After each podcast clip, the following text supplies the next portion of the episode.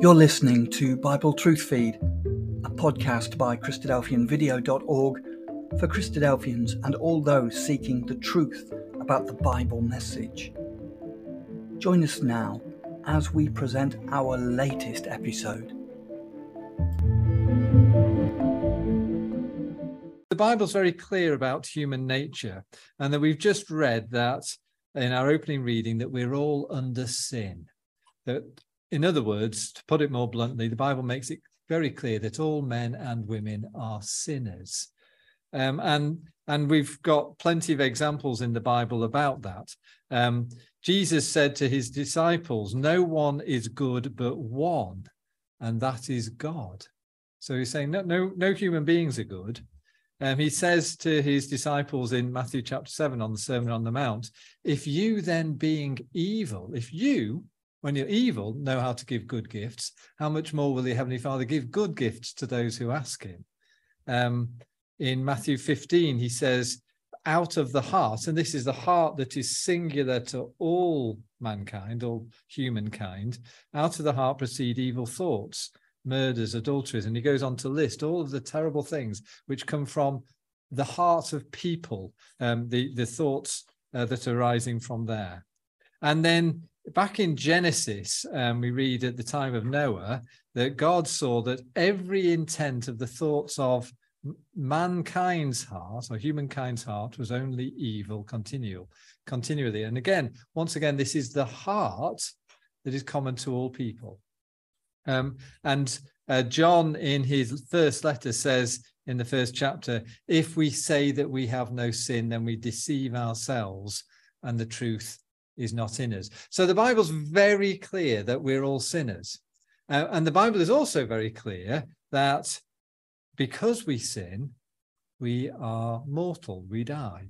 As the Apostle Paul wrote in Romans chapter 6, the wages of sin is death. So I, I work for a company. I do all sorts of, uh, you know, I do my work every, every day um, or every working day, and then they will pay me my wages. And what Paul is basically saying is that we work and our works are sinful. And so we earn death.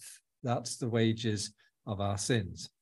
Now, the, that's not a very positive start, is it? But the Bible is very clear that there was one man who was not like the rest of us, and that man was the Lord Jesus.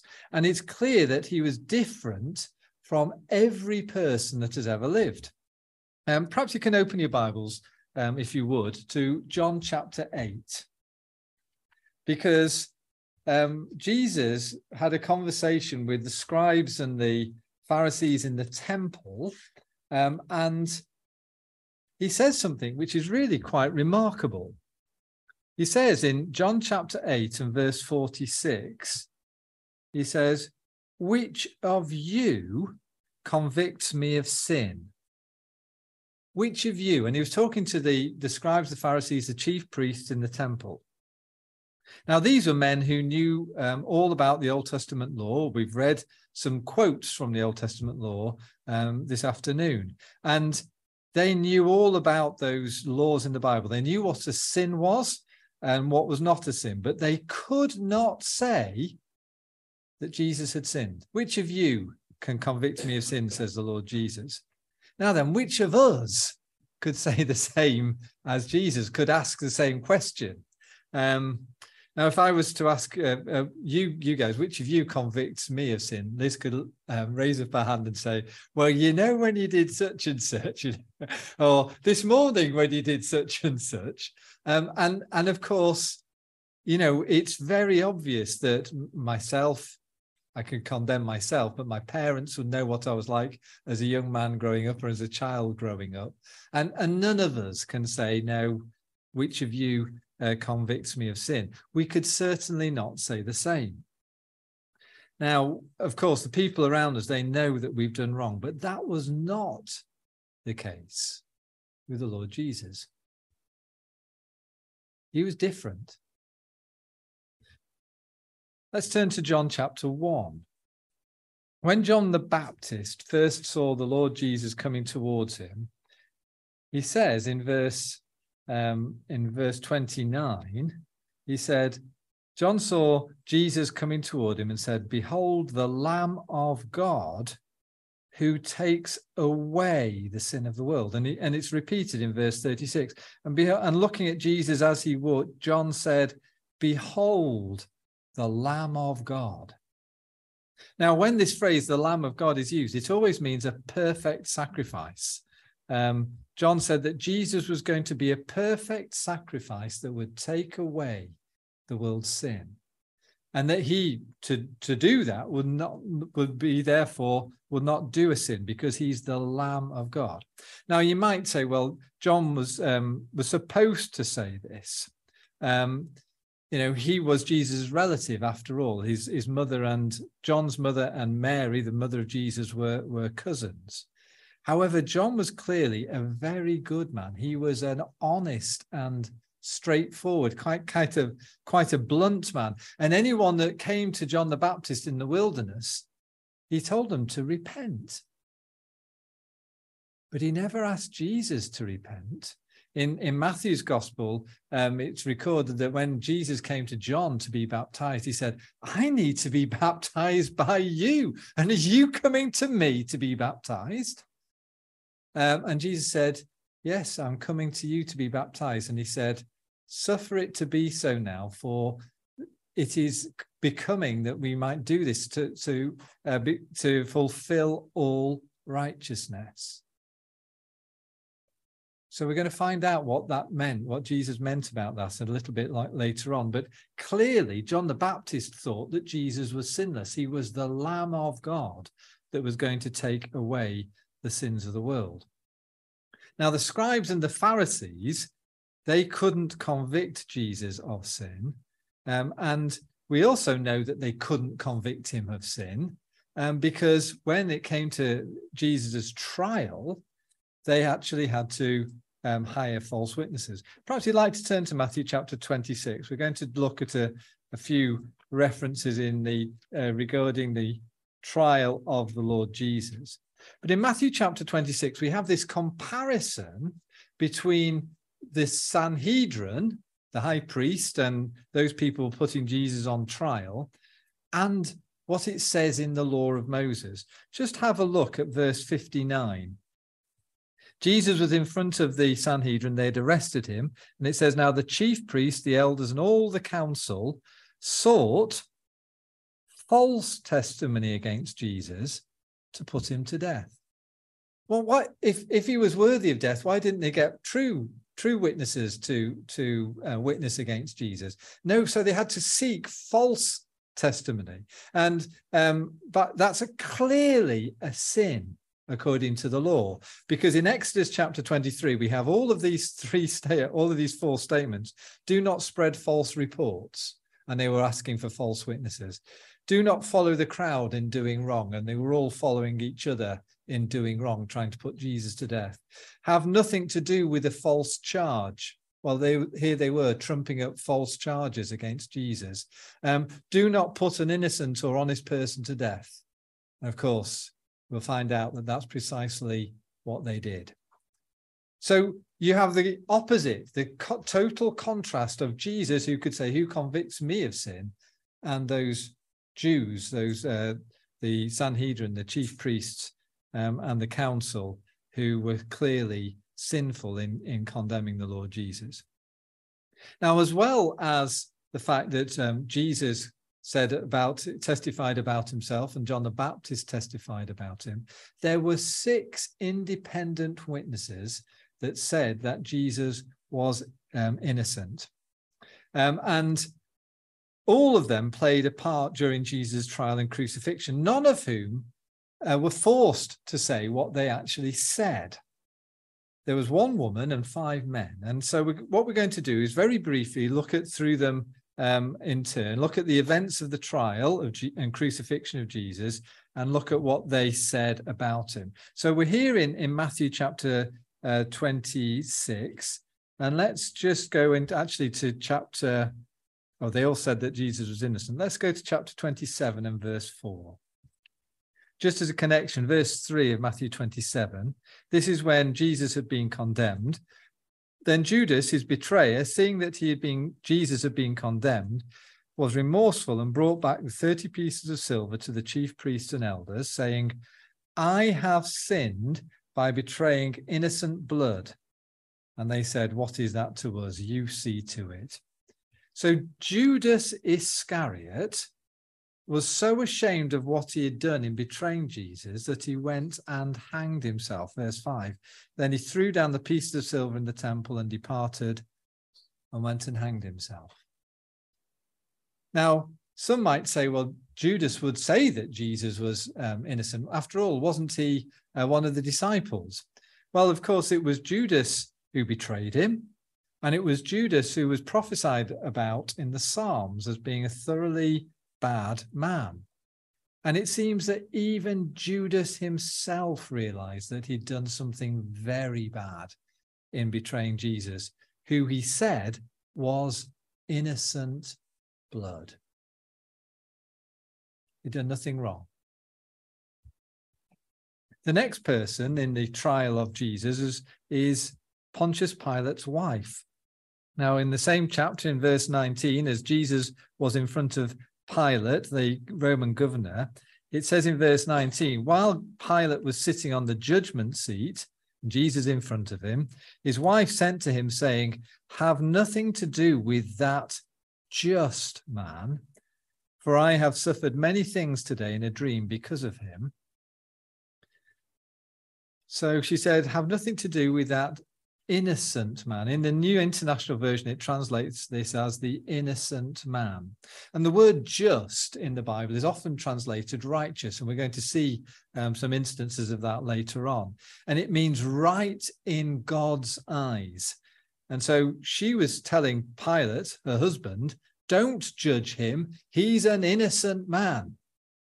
So that's the first or second of the independent witnesses. This man's innocent don't do it.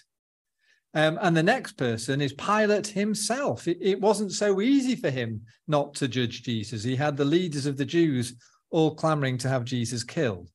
And looking at the Bible accounts, it seems that Pilate tried every way that he could to get Jesus released.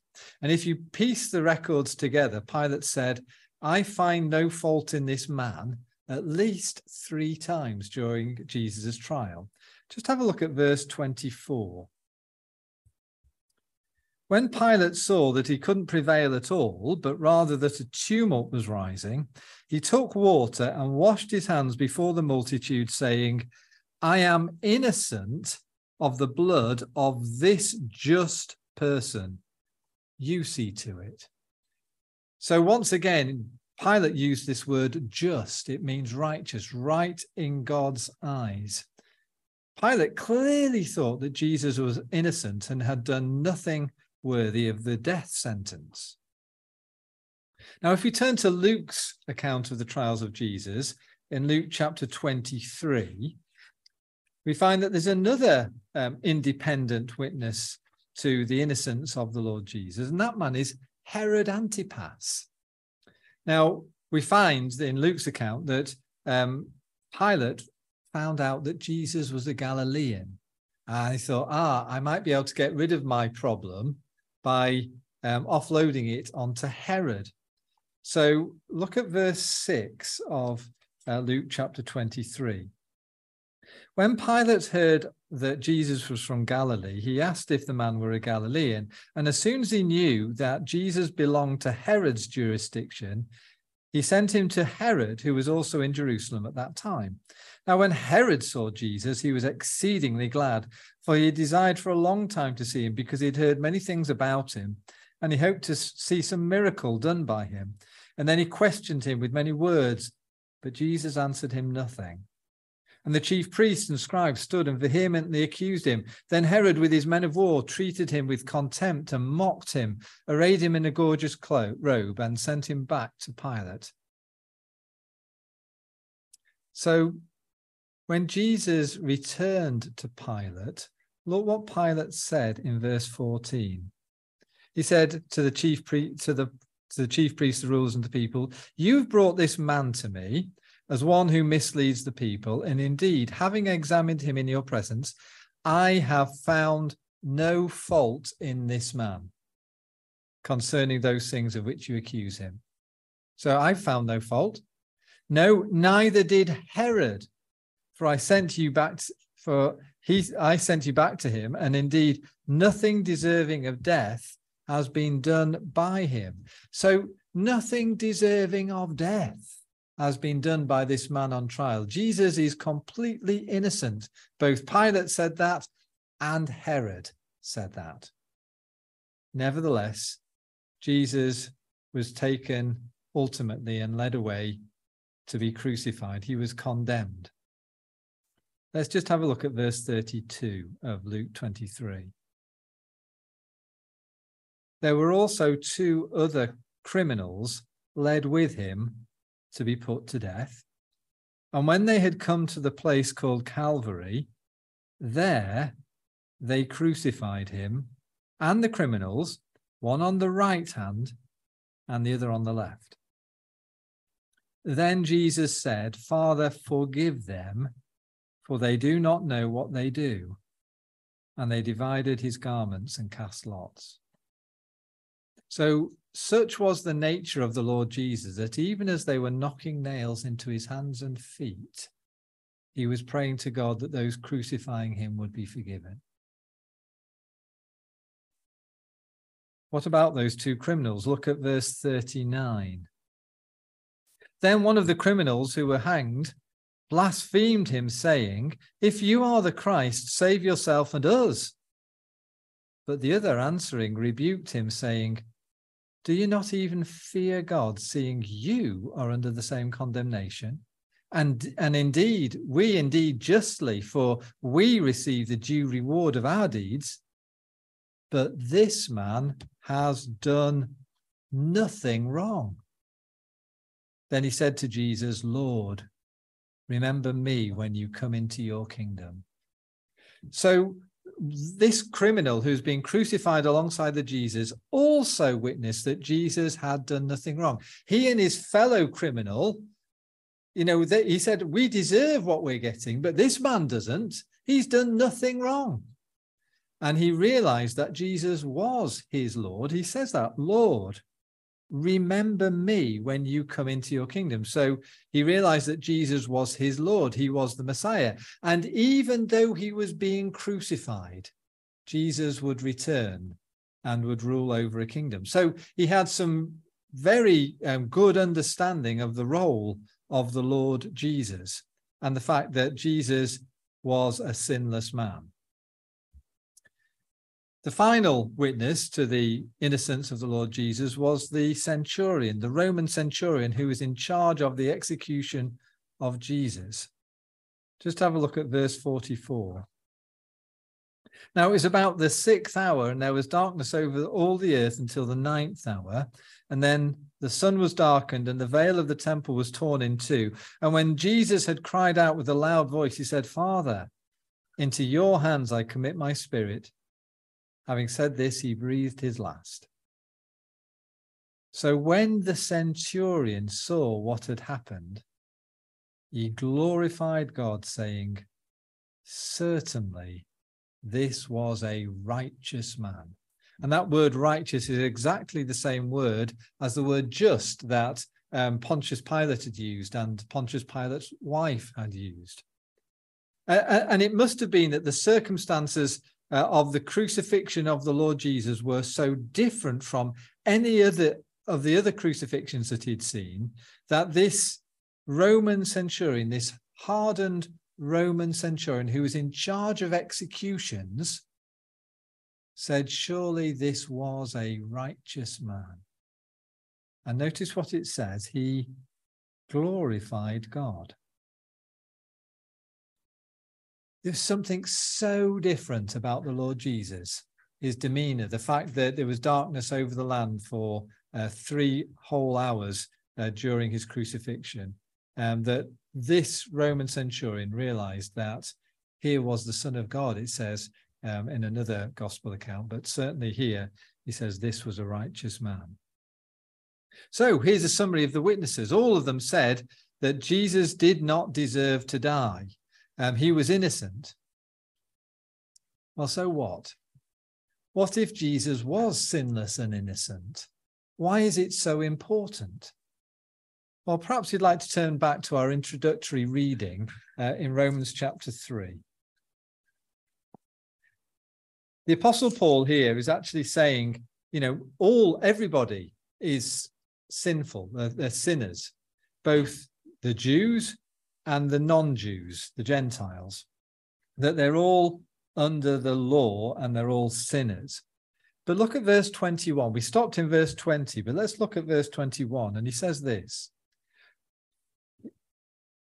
He says, Now the righteousness of God apart from the law is revealed, being witnessed by the law and the prophets, even the righteousness of God through faith in Jesus Christ to all and on all who believe, for there is no difference.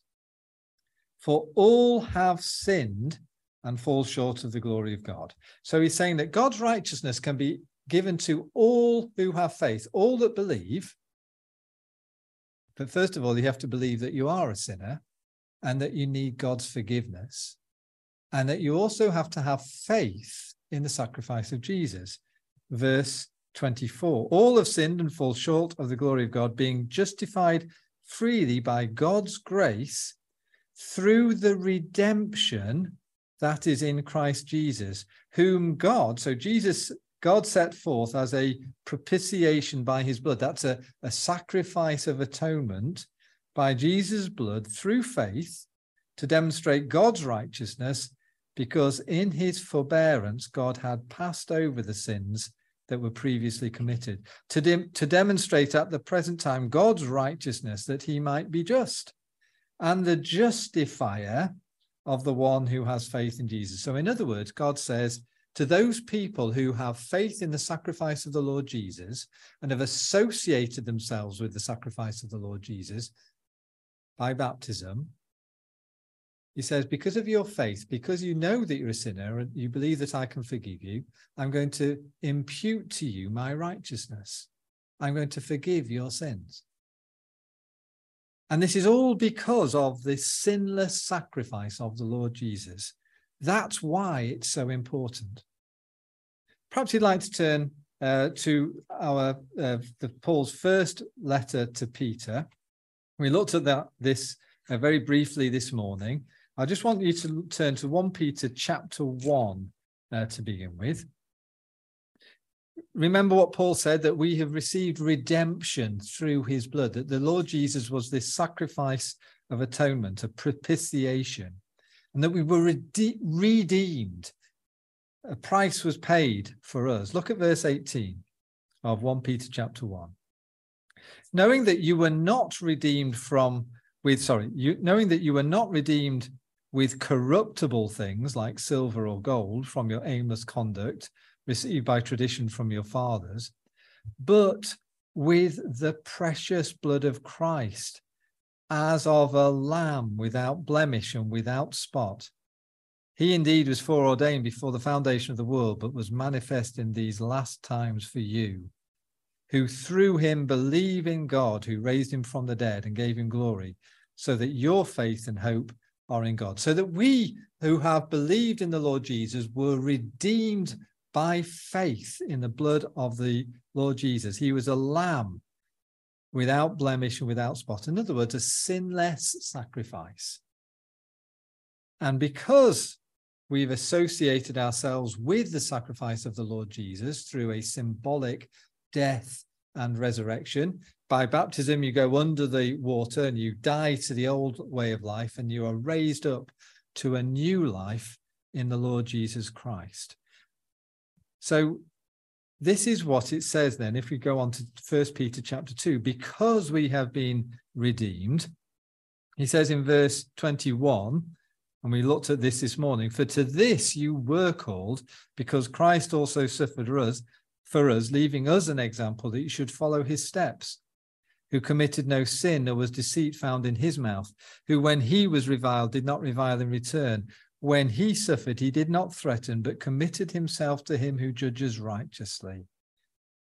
Jesus himself bore our sins in his own body on the tree, that we, having died to sins, that's through that symbolic death and resurrection in baptism, might live for righteousness. And it was by whose stripes? By the stripes of the Lord Jesus, those, those wounds um, that Jesus bore, that you were healed. So we now, having died to sin through baptism, we're going to live to righteousness through faith in the Lord Jesus and through his perfect sacrifice, our sins have been forgiven and taken away. And because of that, of course, we have to try and follow his example, as we said this morning. We've got to try and follow him and remember him in our daily lives. So, this is the summary of my talk this afternoon. We're all sinners, says the Bible.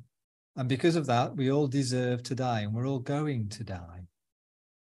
But there's one man who was different, and that was the Lord Jesus himself. And that there were six independent witnesses at his trial and crucifixion that all said that he was an innocent man, not worthy of death, and that he died, as John the Baptist said, as a lamb that takes away the sins of the world. He was a perfect sacrifice. And through faith and baptism, our sins are taken away, our faith in that sacrifice and our association with it. And now, by God's grace, we need to try and follow his example and be like him.